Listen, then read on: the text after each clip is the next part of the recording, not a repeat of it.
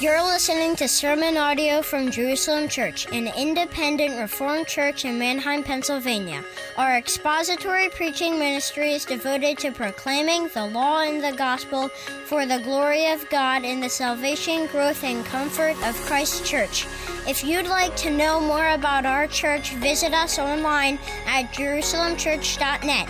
Here's a message that we hope strengthens your faith and comforts your soul.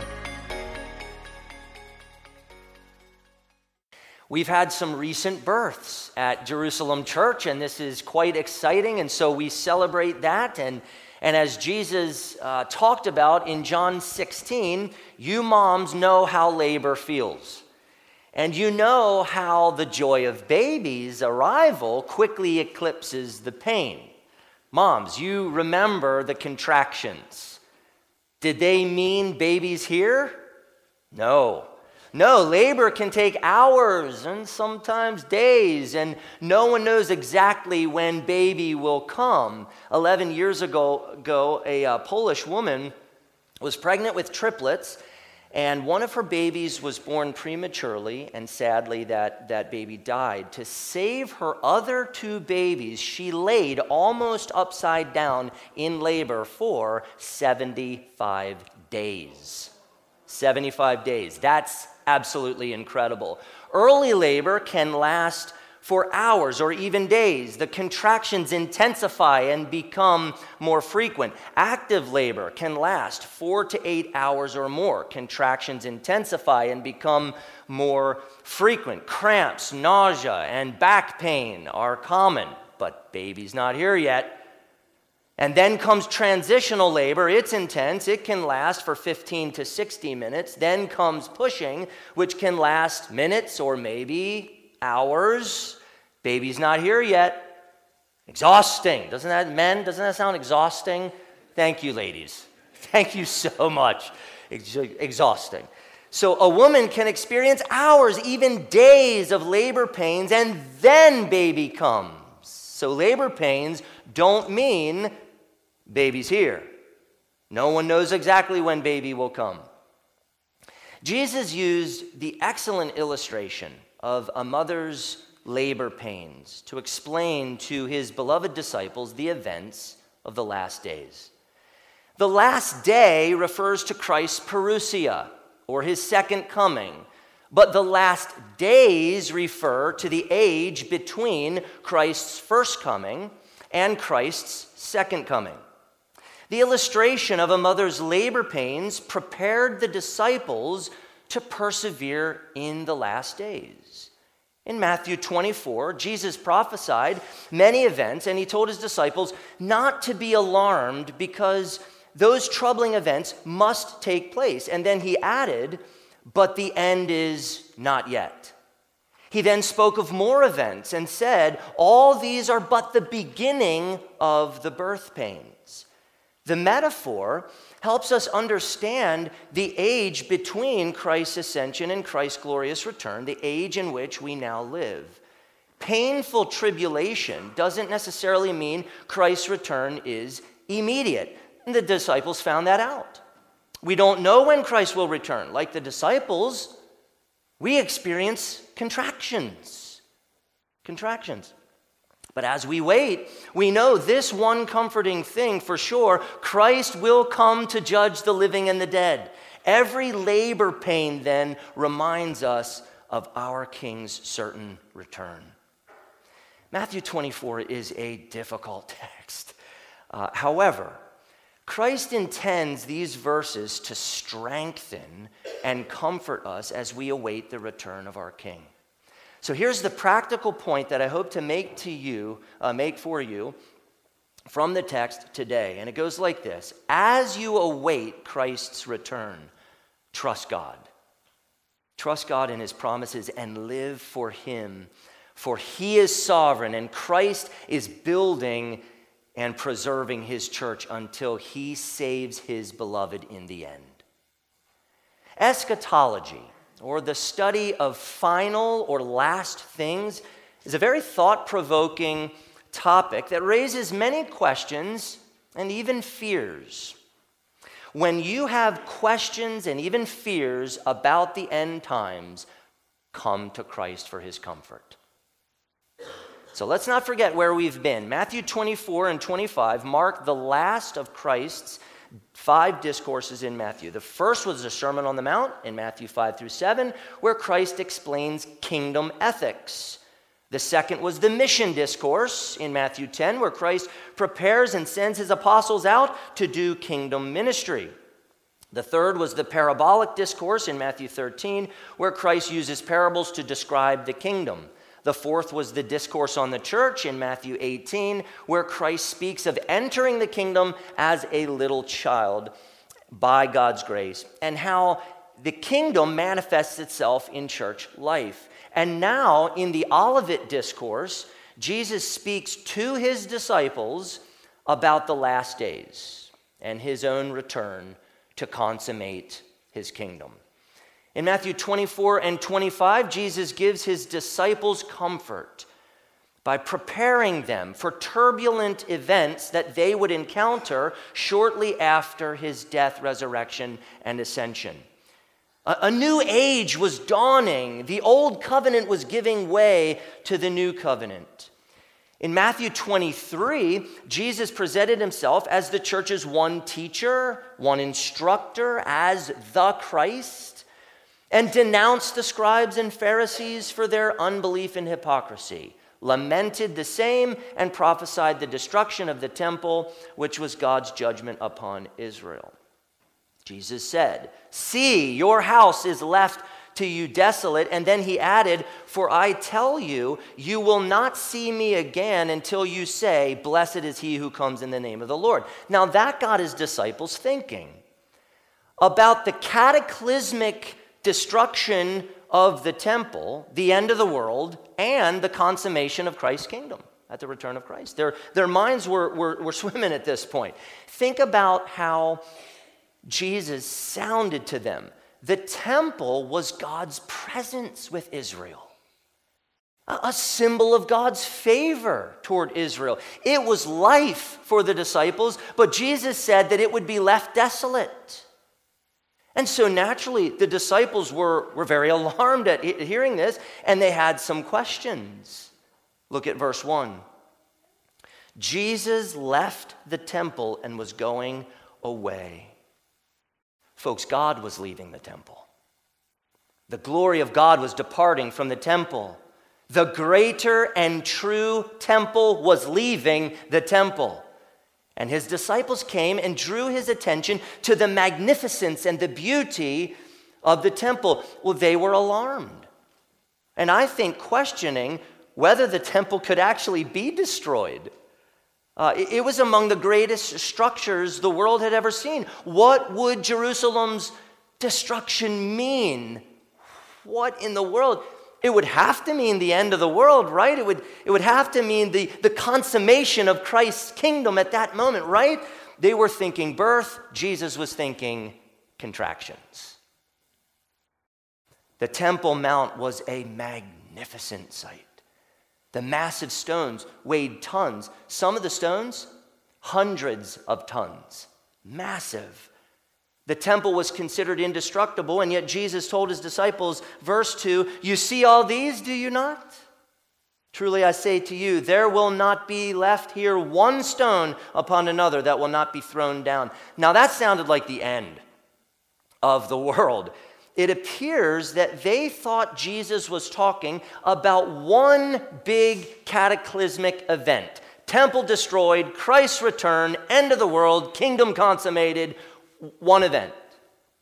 We'll look at verse 3. As he sat on the Mount of Olives, so they were overlooking. I, I wish I could be there to to look at this stuff. But they, they were overlooking the temple from the mountain to the west, I believe that is correct, to the west. And so the disciples came to him privately, saying, Tell us, when will these things be? And what will be the sign of your coming and of the end of the age? Really, three questions there. Number one, when will the temple be destroyed? Two, what sign will indicate your glorious return? And three, when will the end of the age come? They seemed to think that it would all happen at once. After all, Jesus did promise them in Matthew 19 that they would sit on 12 thrones in the new world, but they didn't understand his eschatology. His return and consummated kingdom were far off, but other events were looming. And they would experience much of what Jesus described, and Jesus was protecting them against massive disappointment and despair as they came into tribulation. It was like the disciples were standing before a row of straight and tall pine trees, slender, and they saw one tree in front of them, and Jesus would help them step to the side in order to see the row of trees stretching out long in front of them. Stretching on for a distance, Jesus would answer the questions that they're asking, and he would correct their misconceptions about the last days, and he would give them comfort to endure the last days. The disciples had fears, concerns, and questions. And they came to Jesus for answers and comfort. Now, you probably have questions, I think we all do, about the end times, maybe even fears. Will you come to Jesus for answers and comfort? Our fascination with eschatology should not distract us from the comfort of Christ's eschatology. As Jesus answered his disciples' questions, he gave them words of comfort because, as you can see in the text, they would endure tribulation. He told them, See that you are not alarmed, for this must take place, but the end is not yet. That was Jesus graciously preparing the disciples for tribulation. In Luke's account of the Olivet Discourse, Jesus told his disciples but when you see Jerusalem surrounded by armies, then know that its desolation has come near. He prepared them for the shocking events that they would experience. He also told them far distant events, namely his coming and the consummation of his kingdom. Dear friends, in 70 AD, about 40 years after Jesus spoke these words, General Titus and the Roman army burned Jerusalem to the ground and decimated the temple. You can read about it in Josephus' ancient book, The Jewish War. Rome's siege of Jerusalem created a famine that killed many Jews. Other horrific events happened. Ancient historians estimated 600,000 to 1.1 million people were killed in Jerusalem's siege. Men as young as 17 were captured and then put in labor camps and uh, made gladiators in some cases. Women and children were were sold into slavery, and the magnificence of the temple collapsed into rubble. The temple proper was utterly destroyed, just as Jesus said. Jesus prepared his disciples, his church, for these events.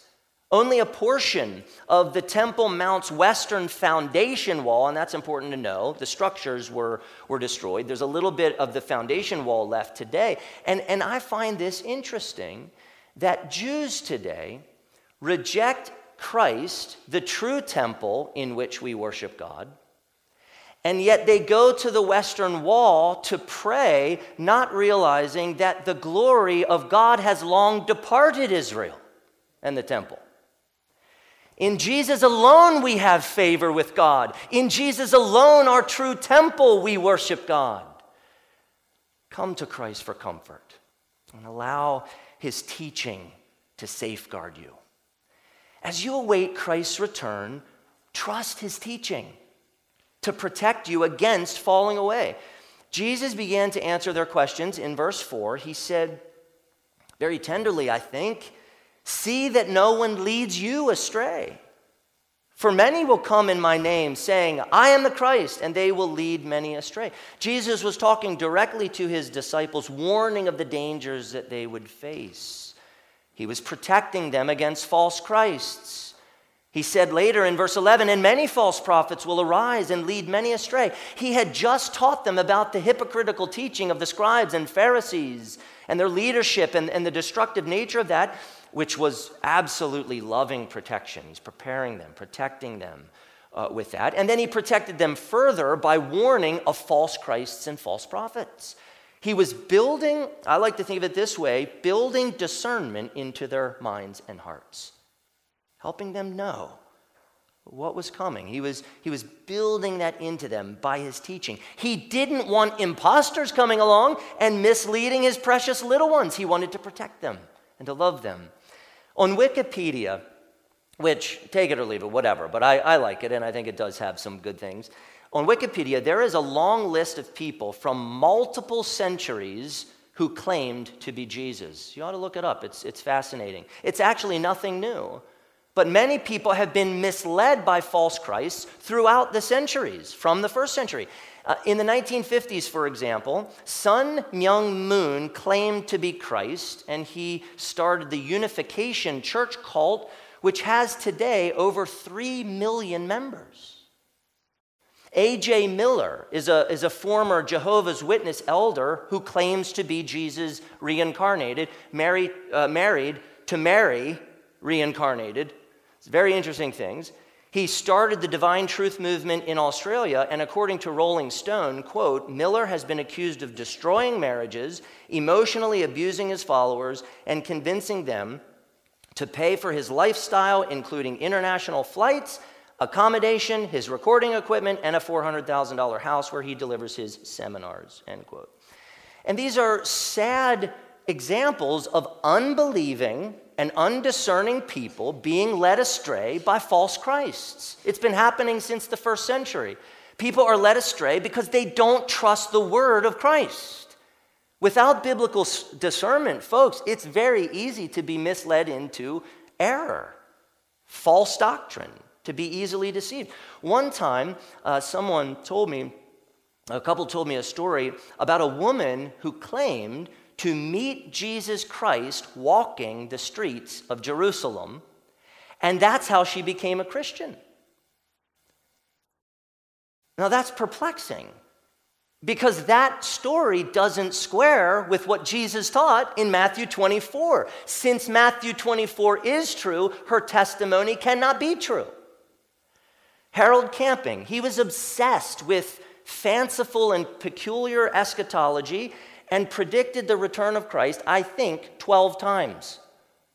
Come on. He was a false teacher. Many people believed Camping, and Camping misled and hurt a lot of people. Why do people listen to false teachers who deceive them? Why? They're led astray because they don't believe the teachings of Christ. For example, his teachings in Matthew 24 and 25. Christ uses his word to protect you against being misled by false Christs and false prophets. And then Christ gives you his word to actually give you comfort through his word and his promises. What a great protection. God's word is a means of grace for you to help you and to protect you against Satan's lies. You, you should not be alarmed, brothers and sisters, when you see and hear of false Christs and false prophets. Expect them, but, brothers and sisters, discern them. Discern them. These are labor pains. Is Christ coming soon? I have no idea. And if I start telling you certain things, please question me on that. I'm getting weird. I'm already weird. I don't need that yet. We don't know. We shouldn't speculate. But we should take comfort in the promise of our King. He will return. He will return. Trust Christ's word. Christ will protect your mind, will protect your heart, will protect your soul through his holy word. As you await Christ's return, trust in God and his promises and live for him, for he is sovereign and Christ is building and preserving his church until he saves his beloved in the end. Now, when I was younger, I feared the return of Christ. Honestly, it had this eerie feeling to me. So maybe you can identify a little bit with that. My encouragement is this do not fear as you experience the birth pains. Instead, trust in God's providence. Trust in God's providence. God's providence is God upholding all things by the word of his power and working all things for his glory and working all things for our good. as God's providence allows us to be patient in tribulation. It, it, allows us to be strong in affliction. It allows us to be courageous in suffering. God's providence emboldens us. God is sovereignly directing history according to his purposes. It was true for the disciples as they endured tribulation and lived for God, as they were awaiting Christ's return, and it is true for you, and it is true for me as we endure tribulation and live for God as we await the return of our King. Listen to how Jesus prepared his disciples, continuing in verse 6. And you, he was talking to his, who's his audience? He was talking to his beloved disciples in the first century. And you will hear of wars and rumors of wars. See that you are not alarmed, for this must take place, but the end is not yet. For nation will rise against nation and kingdom against kingdom, and there will be famines and earthquakes and various in various places. You see, they would need their Lord's words and their Lord's comfort as they experience the tribulation that he described for them. They would need to remember in tribulation, see that you are not alarmed, for this must take place. That's Jesus comforting with God's providence. These things must take place, but the end is not yet. He, he was answering their questions, correcting their misconceptions, and managing their expectations. They would experience birth pains. He, he didn't tell them exactly when he would return. We'll get into some of that later on in the chapter. He didn't tell them exactly when the end would come, but they would know what to do when tribulation came. When the temple was crushed in 70 AD, God's providence would carry them through. Jesus told them, All these are but the beginning of the birth pains. Do you know what that implies, folks? Birth is coming sometime in the future. The suffering of the labor pains confirms the certainty of the forthcoming birth. That's exciting as the church experiences tribulation in the age between Christ's ascension and Christ's return. Tribulation confirms the promise and hope of Christ. He will return in glory to save his beloved in the end. And this is the church's comfort amidst tribulation and waiting. Brothers and sisters, some of what Jesus spoke has already happened. Some is still happening, and some is yet to happen. The events Jesus described are the result of human sinfulness in the world. And some of what Jesus described happened before the destruction of the temple in 70 AD, which continued to happen in the centuries after the destruction of the temple and continues even today. Tribulation defines the church's experience between the ascension of Christ and the return of Christ. And some of what Jesus foretold is yet to come, namely his glorious return. Has tribulation been happening since the first century? During the Jewish war, in which uh, the temple was destroyed, hundreds of thousands of people, maybe millions, were killed. The Yellow Turban Rebellion from 184 to 205, three to seven million dead. The An Lushan Rebellion from 755 to 763, 13 to 36 million dead. The Mongol invasions from 1206 to 1368, 30 to 40 million dead. World War II, 85 million dead. In 526, Antioch suffered an earthquake which killed around 230,000 people. In 1556, China uh, experienced a colossal earthquake which destroyed a 520 mile wide area, killing 830,000 people. In 2010, Haiti got hit, 316,000 dead. There were great famines from the first century till now as well. Do not be alarmed. Do not be alarmed. Jesus prepared us for these birth pains. Are we still in the beginning of the birth pains? I have no idea. I don't know. We, we don't know how long these contractions will last or when the birth will finally come. But this, dear saints, we do know our King is coming again. He has inaugurated his kingdom and promised to consummate it on the last day at his glorious return. This is our hope. This is our comfort as we wait upon our Lord. Trust in God's providence as you wait. His providence is your comfort. His providence is your strength. In time, He has promised you, dear church, you will be glorified with Him.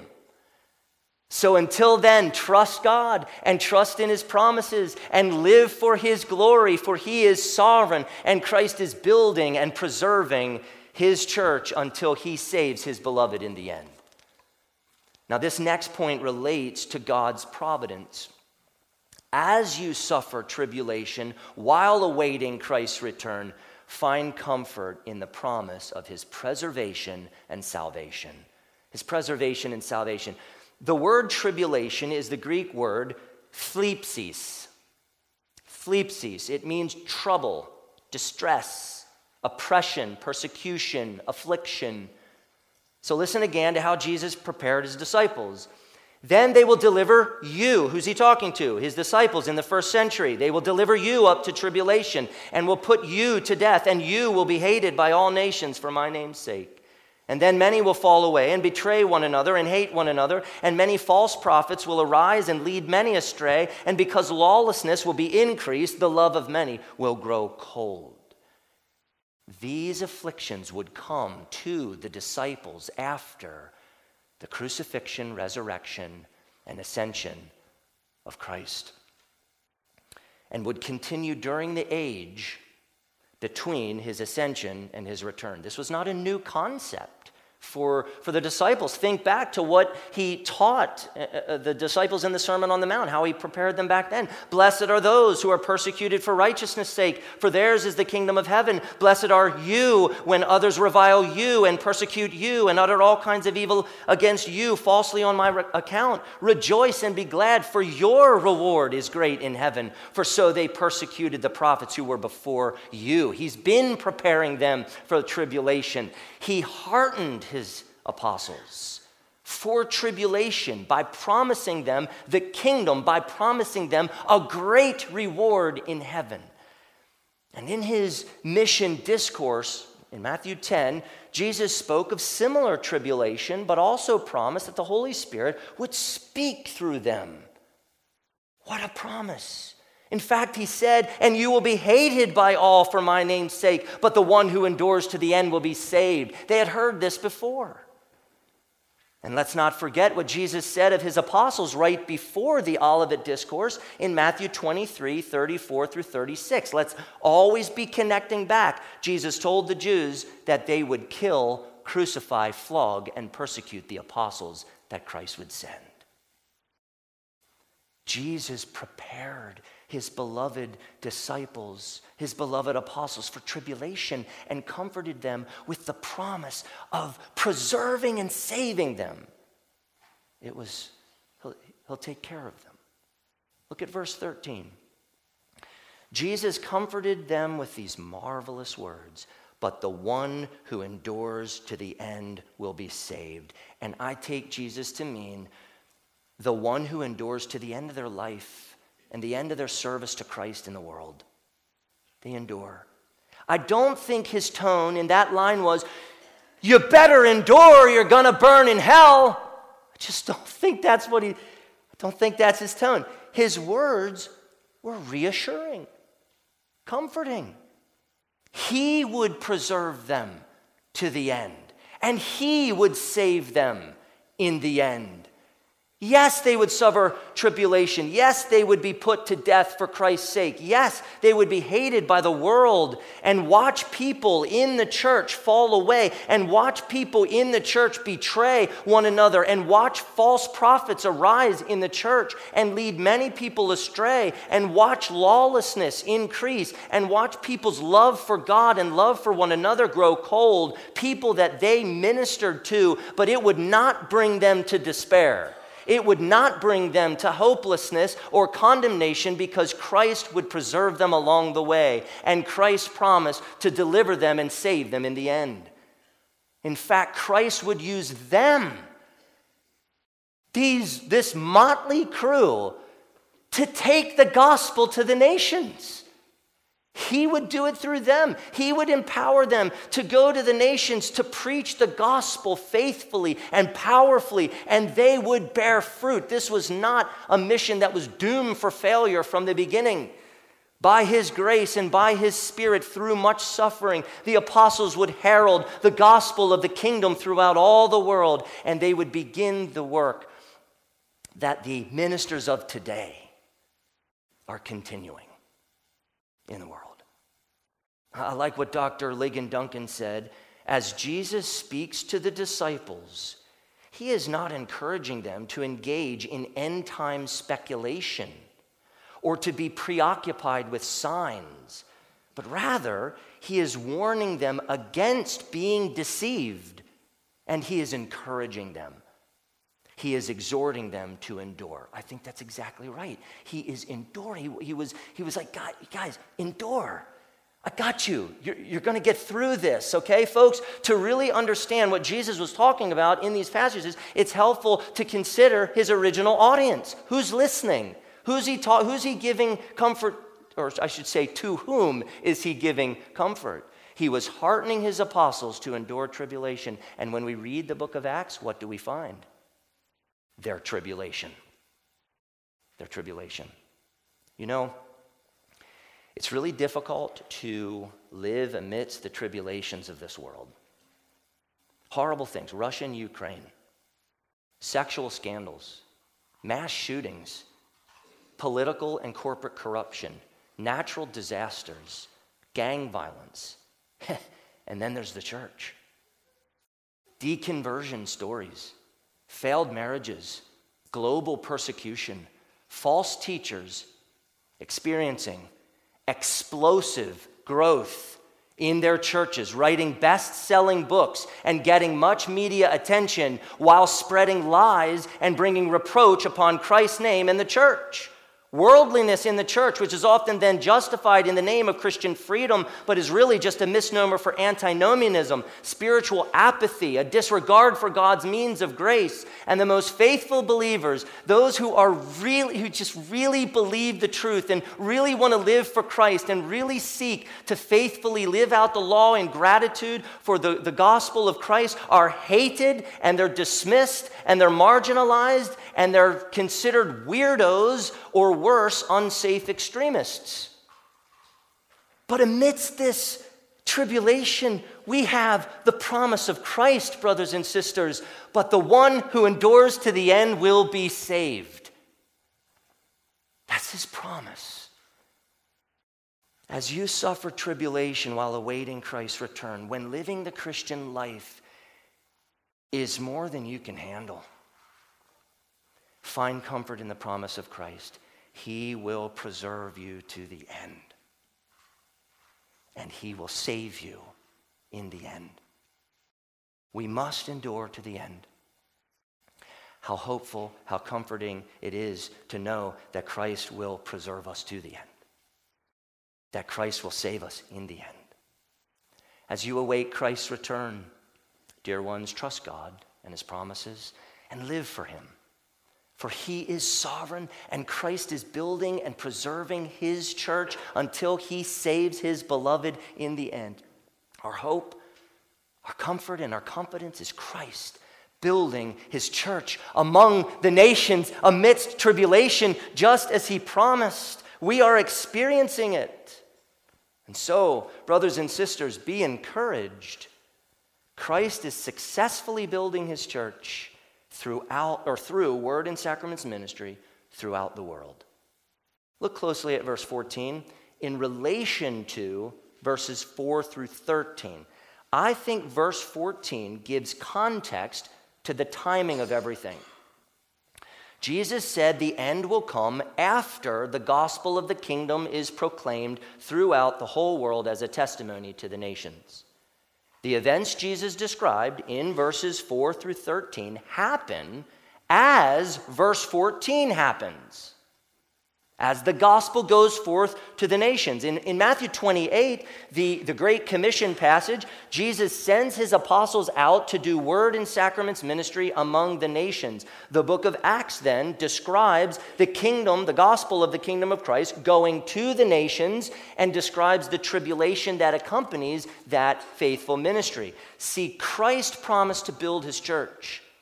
And he does that through word and sacraments ministry of faithful ministers, the faithful ministers that he raises up and sends throughout the world to the nations. That faithful ministry has been happening amidst tribulation from the time of the apostles till now, and it will continue until every last elect is saved and Christ returns. Nothing can stop the advance of the gospel in the world as Christ uses his means of grace, his word and sacraments ministry to advance it in the world and to build his church. The nations are hearing the gospel because God continues to send ministers to the nations. That's hopeful, that's comforting, that's very exciting, and you're experiencing that right now. Are we the nations? You're experiencing Christ being faithful to you and faithful to the nations. Jesus said, This gospel of the kingdom will be proclaimed. That gospel is the good news of the dominion and power and authority and supremacy and reign and rule of Christ Jesus, the crucified and risen Lord, that He is sovereign over all things, and it is being preached throughout the world right now. False Christs and false prophets come, tribulation comes. Chaos in the world comes, but the word of Christ is moving throughout the world on the lips of faithful ministers, and God is gathering a people from the nations in his Son for himself. That's good news. Sometimes, brothers and sisters, we ache for the return of Christ, especially when life is really, really hard when life is hard because we're trying to serve the Lord and live for Him. Tribulation will come because of Him that we otherwise would not have. And that is very hard as we live in a broken world. And sometimes in our weakness, we doubt Christ because we overlook His power and His truth at work in the world all around us. It, feels sometimes like the gospel's just not working. Who's responding? Who's trusting in Christ? The world needs Jesus and they reject him like he's of no importance whatsoever. And that just, man, that is hard to swallow. But look around you right now. Look around. Look who's sitting with you. Right here in Gentile Manheim, PA is a group of people who have gathered in Christ to receive the word of Christ. You are experiencing right now the power and the grace and the mission of Christ in the world. Don't forget, dear ones, that today, all around the world, in Argentina, Japan, Vietnam, Nigeria, Sweden, Austria, Moldova, India, the Philippines, all around the world, the gospel of the kingdom, of the reign and the rule of the crucified and risen Christ is being proclaimed. Christ is building his church, and when the day of God's decree has come, Christ will come indeed. One little article on the last days said this, and I think this is exactly right. Quote God's kingdom, Jesus teaches, does not come all at once. It is inaugurated in his first advent, continues to grow after his exaltation, and is consummated when he returns to judge creation. End quote. Dear saints, the disciples lived in the last days, and we live in the last days we confess, right? That Christ ascended into heaven and sits at the right hand of God the Father Almighty. That was the beginning of the last days the beginning of the birth pains that Jesus is talking about. But we also confess from there, meaning from heaven, he shall come to judge the living and the dead. That's his parousia, that's his second coming, that's the end of the age. The last days last until the last day. We don't know when the last day will be, maybe in 10,000 years, but we know that day will come. There is our hope and comfort. So when you see and you experience the things that Jesus described, when the church suffers and yet remains, they've tried to stop the work of Christ in the world and snuff out the light of the church. Has it worked? Fail because Christ has promised to build his church. He's doing what he promised to do. It remains, and it's growing in the world. People are getting saved, people are growing in sanctification. People are deepening their relationship with God through the preached word and the sacraments.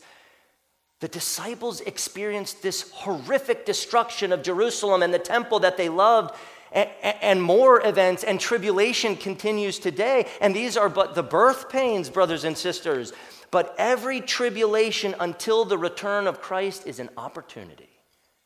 An opportunity for the faith and comfort of the church to be bolstered and to be reminded of the words and the promises of Christ.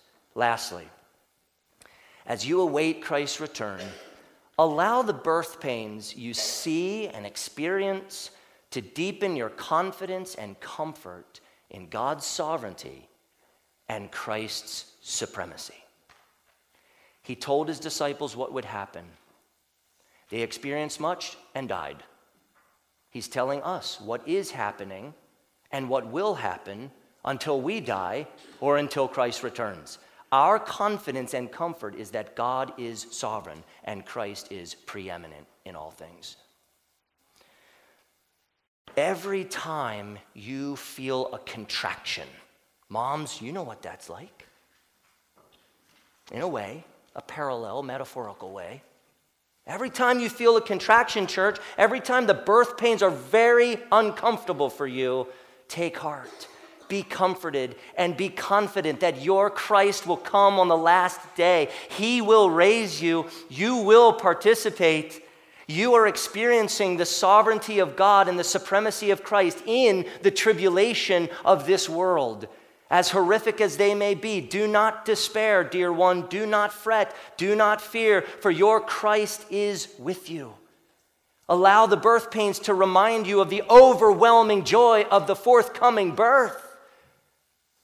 The day is coming when the reigning Christ will come on the clouds of heaven with power and glory, great glory, and every eye will see him. None will miss him, and he will save his people. Our King will come and will wipe away every tear from your eyes, and he will eradicate all sorrow and mourning and crying and pain from all of the earth. Our King will redeem all things and dwell with us in the new world because he is sovereign and he reigns over all things. I wonder, when it comes to eschatology, do you concern yourself most with the minute details of how Christ will come or the comforting reality that Christ will come? I don't think Jesus intends this text to be an object of debate as much as he intends it to be an object of your comfort. Your comfort. We, we may have many questions about eschatology, but how kind of Jesus Christ our Lord to comfort his disciples with his eschatology and to comfort us with the same. So, brothers and sisters, as you await Christ's unmistakable return, none will miss it. It's going to be grand. Trust God and trust His promises and live for Him, for He is sovereign. And Christ is building and preserving His church until He saves His beloved in the end. And let me ask, and who is His beloved? As God's chosen ones, as God's church, we are.